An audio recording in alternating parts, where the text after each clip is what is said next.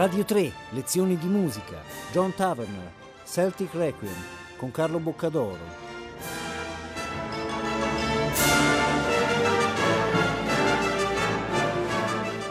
Un saluto a tutti gli ascoltatori di Radio 3 da Carlo Boccadoro, bentornati alle nostre lezioni di musica. Stiamo facendo un viaggio fra Inghilterra, Scozia e Irlanda. Oggi parliamo di un compositore inglese fra i più celebri, John Taverner, che non è John Taverner, che è un altro famoso compositore inglese del periodo elisabettiano, che però è un suo lontano parente. John Taverner è un compositore che ha avuto un successo enorme fin da ragazzo, lui è esploso come una specie di bambino prodigio quando aveva 23 anni, grazie a un pezzo che si chiamava The Whale, che era una cantata biblica iperteatrale, super avanguardista, piena di effetti, suoni strani, gesti teatrali, riferimenti alla musica religiosa, riferimenti alle avanguardie. È nato un po' come un fan terribile della scena in un momento in cui c'era questa esplosione di creatività a Londra in tutti i campi, del rock in poi, e lui è, è, è, impressionò molto Britain con questo primo lavoro che dimostrava fin da subito uh, anche una certa sfacciataggine nell'uso dei materiali più diversi, una grandissima libertà espressiva. Eh, e anche rispetto a quelle della scuola di Manchester come Bert Whistle e Maxwell Davis risultava molto meno rigido perché poi facendo un sacco di riferimenti anche alla tradizione del passato, alla tonalità, seppur sempre stravolta, eh, però riusciva a creare una musica che era di grandissimo effetto immediato sul pubblico. La critica lo ha sempre abbastanza bastonato, soprattutto quando a un certo punto in poi lui ha rifiutato completamente tutto questo stile, chiamiamolo modernista del primo periodo, si è convertito alla Chiesa ortodossa e ha cominciato a scrivere musica di carattere mistico, cosa che ha fatto poi fino alla fine della sua lunghissima vita, lui è morto pochi anni fa, ottenendo fra l'altro un successo di pubblico incredibile con la sua musica corale, tonale e con brani come The Protecting Veil per violoncello e archi, insomma, quindi lo hanno poi messo insieme al cosiddetto eh, minimalismo sacro di Arvo Pärt, ma in realtà sono compositori molto diversi. Comunque il brano che vi faccio sentire io è del primo periodo, appunto, quello in cui John Turner era eh, su tutti i giornali poi perché aveva una vita proprio da rockstar, c'era con l'Aston Martin, si faceva fotografare con le modelle e non solo, ma è stato il primo, credo e unico compositore contemporaneo ad essere pubblicato dall'etichetta dei Beatles, la Apple Records, perché eh, il successo diciamo, di scandalo di critica e pubblico che aveva fatto The Whale arrivò all'orecchio di John Lennon che era, poi in quegli anni i Beatles erano dei grandi frequentatori de, dell'avanguardia, erano amici di Stockhausen, andavano a sentire Berio che parlava, erano molto attenti a quello che succedeva sulla scena dell'avanguardia inglese.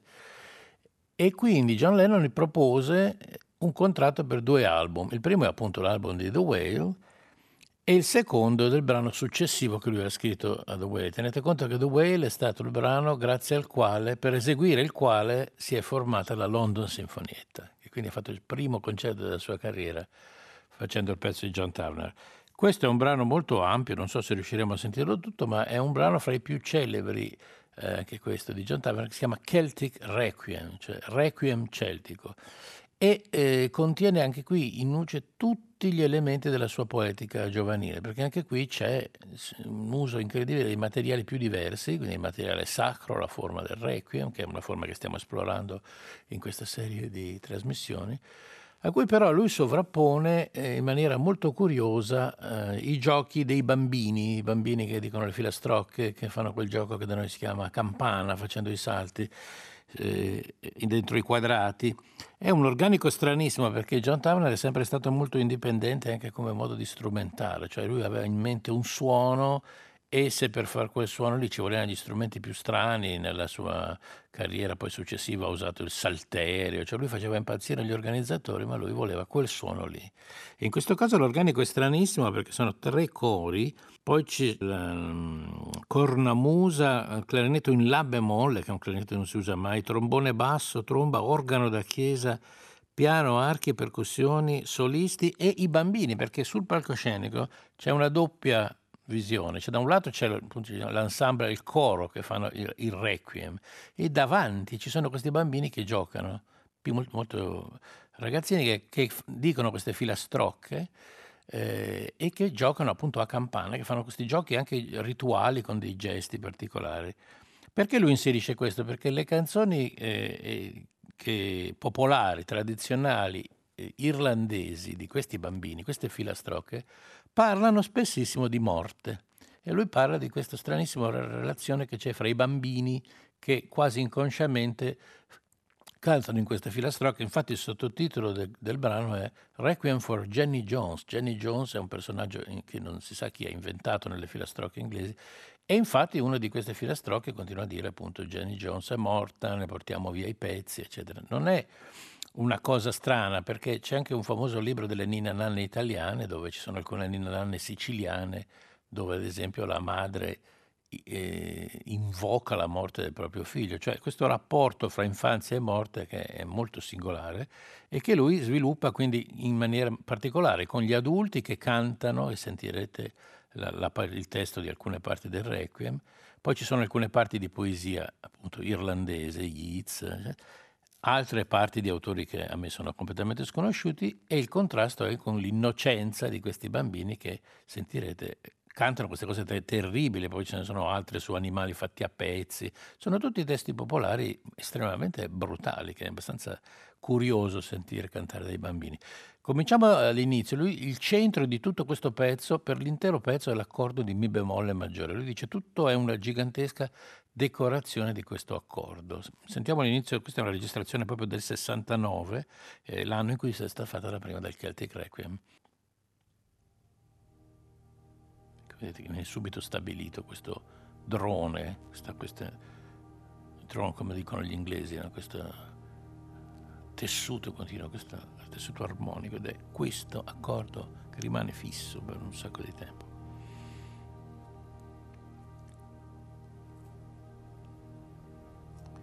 È un lavoro che è un po' difficile diciamo solo ascoltare, come tutti i lavori di Gian Turner giovane va anche visto, perché questa dimensione teatrale anche di come sono disposti gli strumenti nello spazio, più i bambini che giocano, saltano sul palcoscenico, però è comunque un brano affascinante.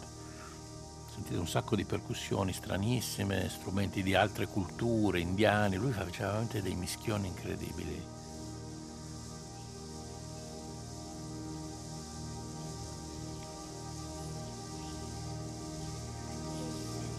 vede i bambini e cominciano con le filastrocche.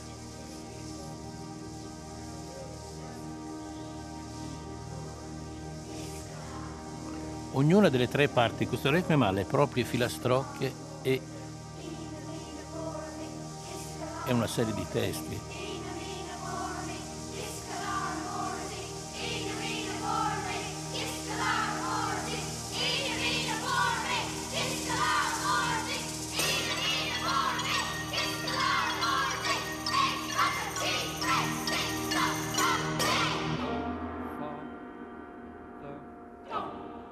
sono poi parti di aleatorietà controllata, un po' come quella che usa Lutoslavski.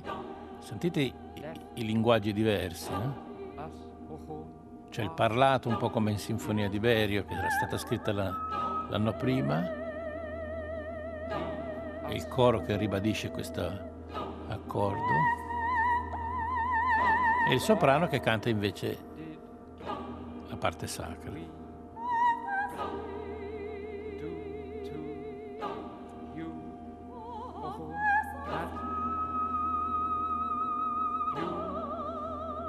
Sullo sfondo c'è sempre questa, questo accordo lontanissimo e immobile.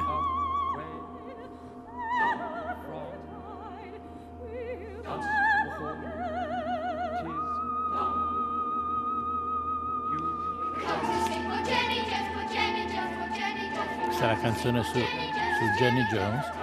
Jenny Jones is dead.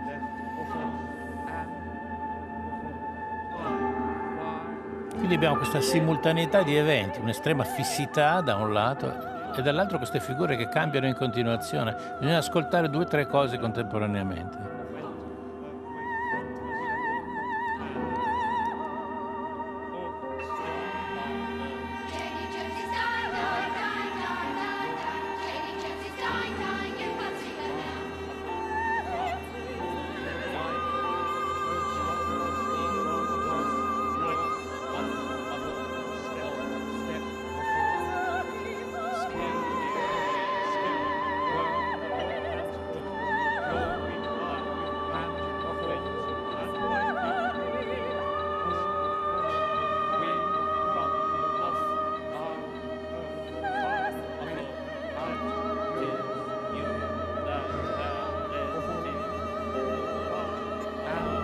Fin da subito quindi Turner si è imposto con una sua personalità ben precisa. Lui ha studiato anche con Lennox Berkeley, questi i compositori diciamo della tradizione inglese che conosceva bene, quella che faceva capo anche a Vaughan Williams.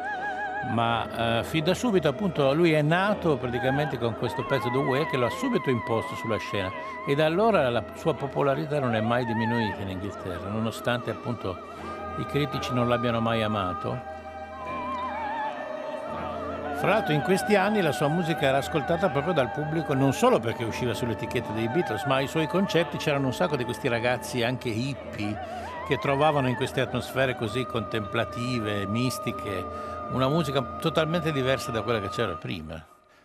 E quindi appunto lui veniva accusato anche di essere commerciale, cose di questo tipo, ma questi brani non mi sembrano particolarmente commerciali all'ascolto.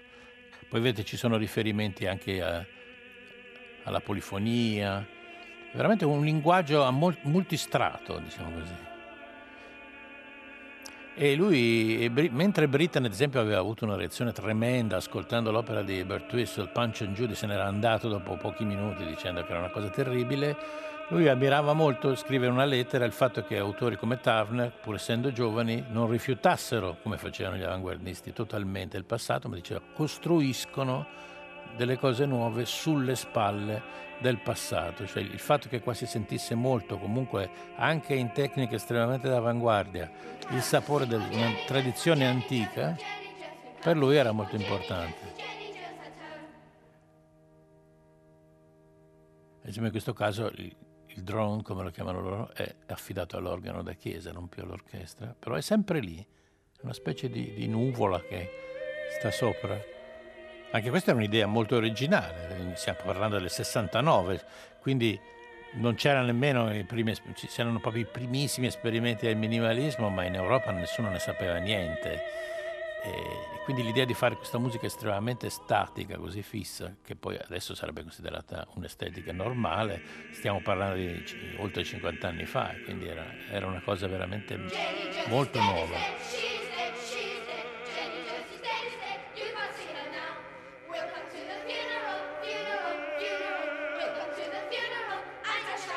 Dice benvenuti al funerale di Jenny Jones. No, sono testi molto inquietanti questi, queste filastrocche inglesi.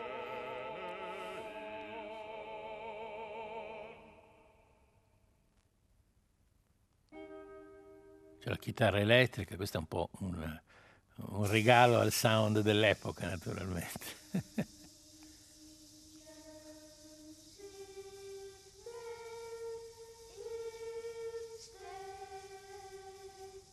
i bambini cantano la filastrocca ripetendo le, le, le note dello spettro sonoro dell'accordo di mi bemolle.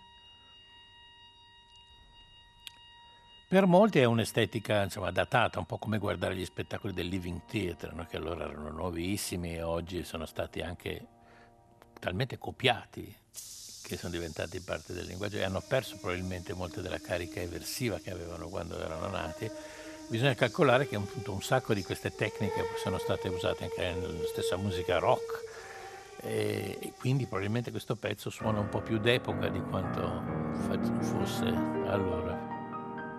Poi questi gesti erano assolutamente provocatori, fare una cosa così in piena avanguardia.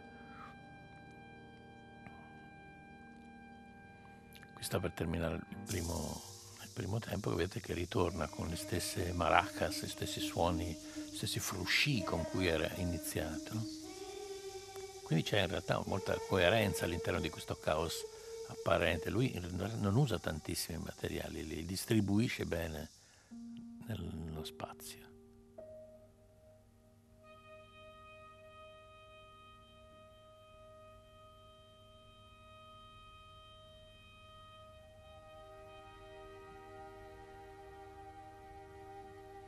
Qui lui aveva 25 anni quando ha scritto questo pezzo, era veramente era molto giovane. Fra l'altro lui dopo ha, ripudiato, anche i suoi di pezzi, non solo l'avanguardia, cioè lui non ha detto che, non avrebbe mai più voluto neanche ascoltare né The Whale né questo né i lavori degli anni 70, dice se non li dovessi più ascoltare più in vita mia non sarebbe un problema. Eh, perché ha avuto una specie di, di, strana conversione dove l'unica musica che lui poteva pensare era quella ispirata a, alla tradizione bizantina e, e comunque una musica che avesse solo carattere mistico, religioso, di, di preghiera, ma non con questo sapore un po' eh, nero come ha questo, questo Requiem, no? che è un po' anche un po' di quello che gli inglesi chiamano black humor, pensateci.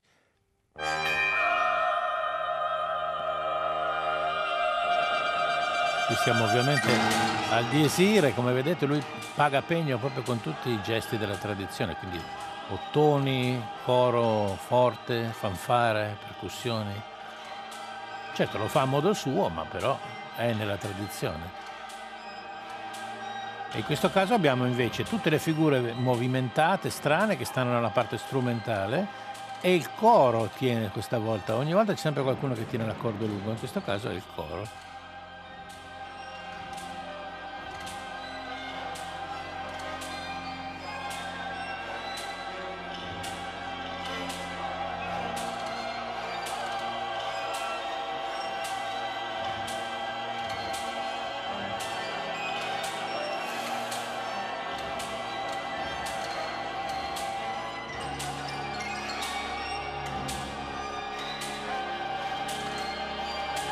Io non lo trovo particolarmente invecchiato, anzi credo che sarebbe interessante proporlo e sentirlo in concerto, cosa che da noi naturalmente non è mai accaduta con questo pezzo e in generale poco con la musica di John Turner, non è un autore eseguito molto in Italia rispetto a quanto eseguito non solo in Inghilterra ma anche in Germania, in Olanda e in tanti paesi. Qui da noi è sempre stato messo un po' da parte perché non appartenente al, al cerchio magico de, dell'avanguardia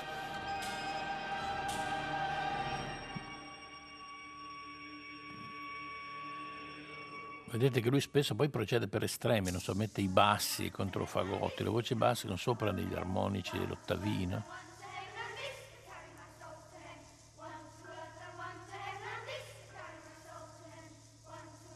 Aldo, queste filastrocche mi ricordano curiosamente quelle che sono presenti dentro il giro di vite di Britten, dove sono queste, dove cantano Tom Tom, The Piper Song, tutte queste cose popolari però inserite anche lì in un contesto di fantasmi, l'innocenza di queste canzoni per bambini diventa inquietante. No? In questo caso, dieci anni dopo, Turner fa la stessa cosa, non so se volendo fare un omaggio al Giro di Vite, ma l'effetto è identico. In questo caso non è più solo uno o il coro che canta, c'è una specie di duetto, un vero e proprio duetto. Anche qui sentite la doppia velocità, l'orchestra e le filastrocche molto veloci e sotto invece queste, questa melodia che cambia in maniera molto tranquilla.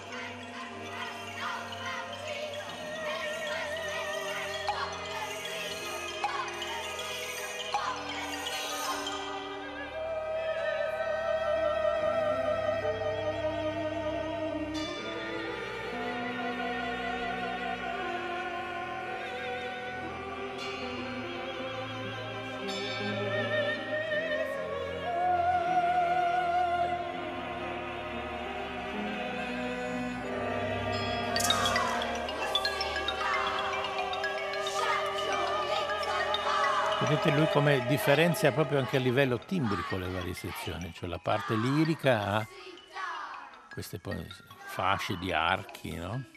e anche legni, mentre invece lo xilofono segue le parti rapide. Quindi è molto facile in realtà per l'orecchio seguire le due parti perché non sono mai dei registri che si mescolano, li tiene sempre ben differenziati a blocchi di colori. Qui si spegne un po' la volta questo di Esire e poi c'è l'ultima parte che, che riposino in pace.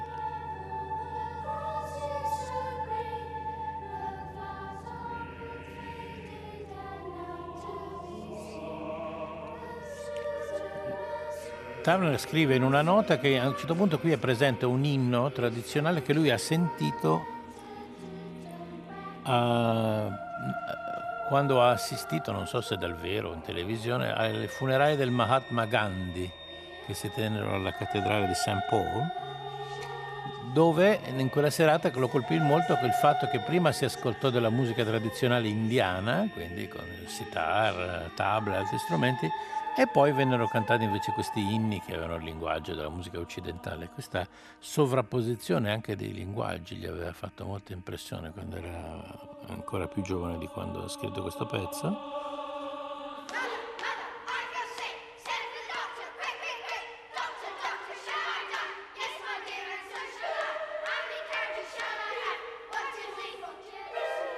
Addirittura nella, nella, prima esecuzione era stata fatta una specie di messa in scena in cui in questa ultima parte, siccome loro cantano una variazione sulla famosa canzone Mary had a little lamb, cioè la, Maria aveva un agnellino, che è una canzone per bambini molto famosa inglese, però questi bambini eh, dicono che Mary aveva un agnellino, dopodiché gli ha sparato e l'ha ucciso. Allora in scena palcoscenico durante la prima esecuzione i bambini eh, facevano a pezzi una specie di pupazzo di un agnello eh, e ne strappavano a pezzi durante quest'ultimo movimento e poi progressivamente man mano che il pezzo finiva e quindi si ritornava all'atmosfera italia- eh, iniziale con l'accordo in bemolle maggiore, tutti i pezzi di questo piccolo agnello venivano messi sul palcoscenico fino a ricostruire la figura intera. Quindi c'era proprio questa idea simbolica che era anche visiva per il pubblico. Era una specie di happening, come si diceva allora. Sentite che usa glissandi, microtoni, no, nessuna tecnica eh, gli è preclusa, tutto quello, che, tutto quello che gli può servire lo usa.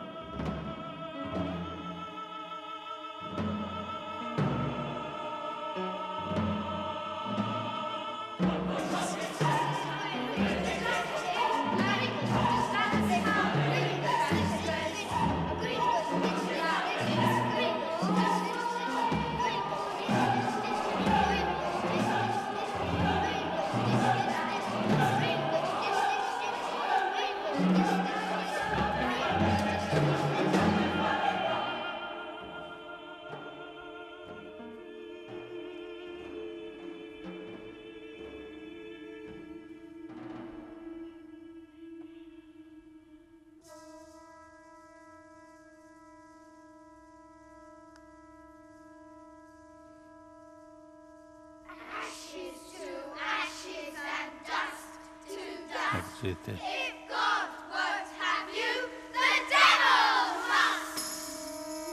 Addirittura cantano polvere alla polvere, cantano i bambini.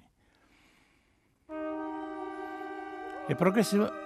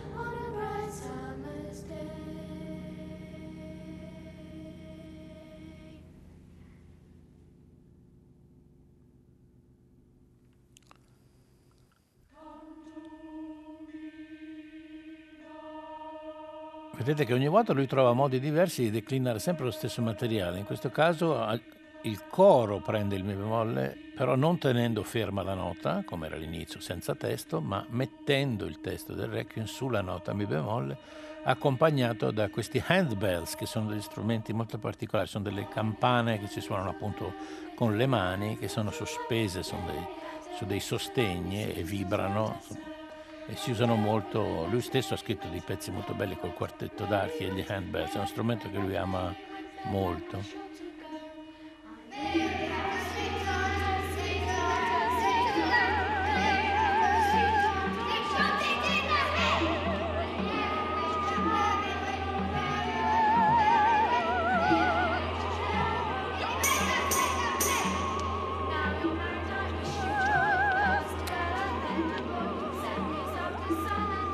Come dicevo prima, il movimento finale è quello più lungo, quindi senz'altro non riusciamo a sentire, però questo è un disco che si trova facilmente perché qualche anno fa la Apple, che era stata praticamente chiusa per quasi 35 anni, ha ripreso la sua attività e ha ripubblicato tutta una serie di album, tra cui questo The Whale, che è molto curioso da sentire ancora oggi, e il Celtic Requiem. Anzi, credo siano stati anche riuniti entrambi in un disco solo, quindi non è difficile poterlo ascoltare, anche se appunto dico la cosa migliore sarebbe vederlo, ma quello è una cosa che capita solo in Inghilterra, sentire l'esecuzione dal vivo di questo pezzo e lui senz'altro si è dimostrato fin da subito una personalità indipendente, originale, che non lascia nemmeno eredi, nel senso che dopo di lui, eh, anche quando poi lui è passato a scrivere un tipo di musica completamente diversa, lo ha fatto appunto in modo totalmente autonomo, con organici stranissimi che univano strumenti appunto di varie culture. E quindi la sua musica è anche difficile da proporre perché spesso ha degli organici stranissimi, scomodissimi, costosissimi, ma a lui non importava niente, lui diceva io voglio questo suono e se per realizzarlo bisogna fare impazzire gli organizzatori, lo farò. Ecco, vedete qui un ulteriore cambiamento, abbiamo un grandissimo movimento quasi caotico sotto di tutte le voci assieme e l'organo da chiesa gigantesco che invece è lui che tiene il mi bemolle fino a esplodere in questi cluster violentissimi.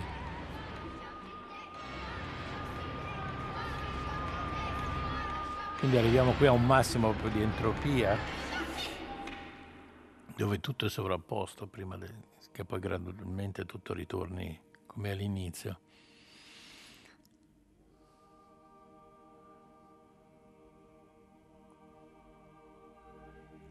Poi lui ha scritto a un certo punto negli anni 80 un brano che si chiamava The Lamb, su testo di William Blake, che è diventato popolarissimo, è diventato come Fra Martino Campanaro, cioè, tutte le corali, eh, in Inghilterra ce ne sono tantissime, come sappiamo, di, anche di non professionisti, gruppi corali lo hanno adottato e, e, poi tutti questi pezzi corali che ha scritto gli hanno provocato una fortuna anche economica notevolissima.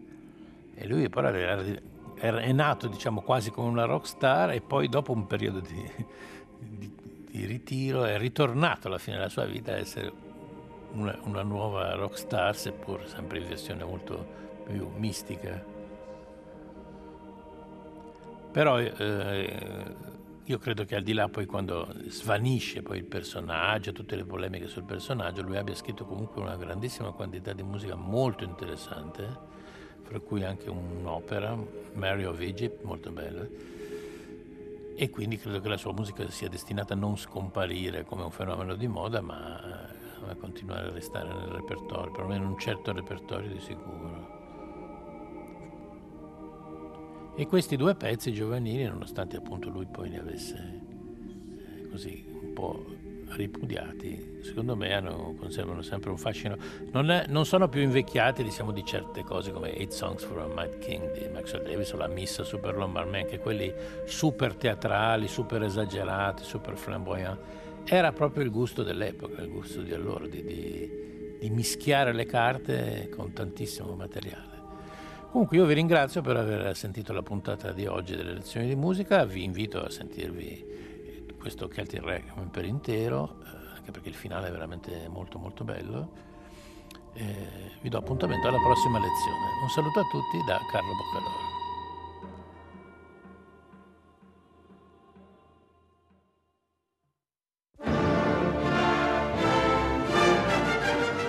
Radio 3, lezioni di musica, a cura di Paola Damiani. Potete ascoltare tutte le lezioni di musica dal sito di Radio 3 e scaricarle con l'app Rai Play Radio.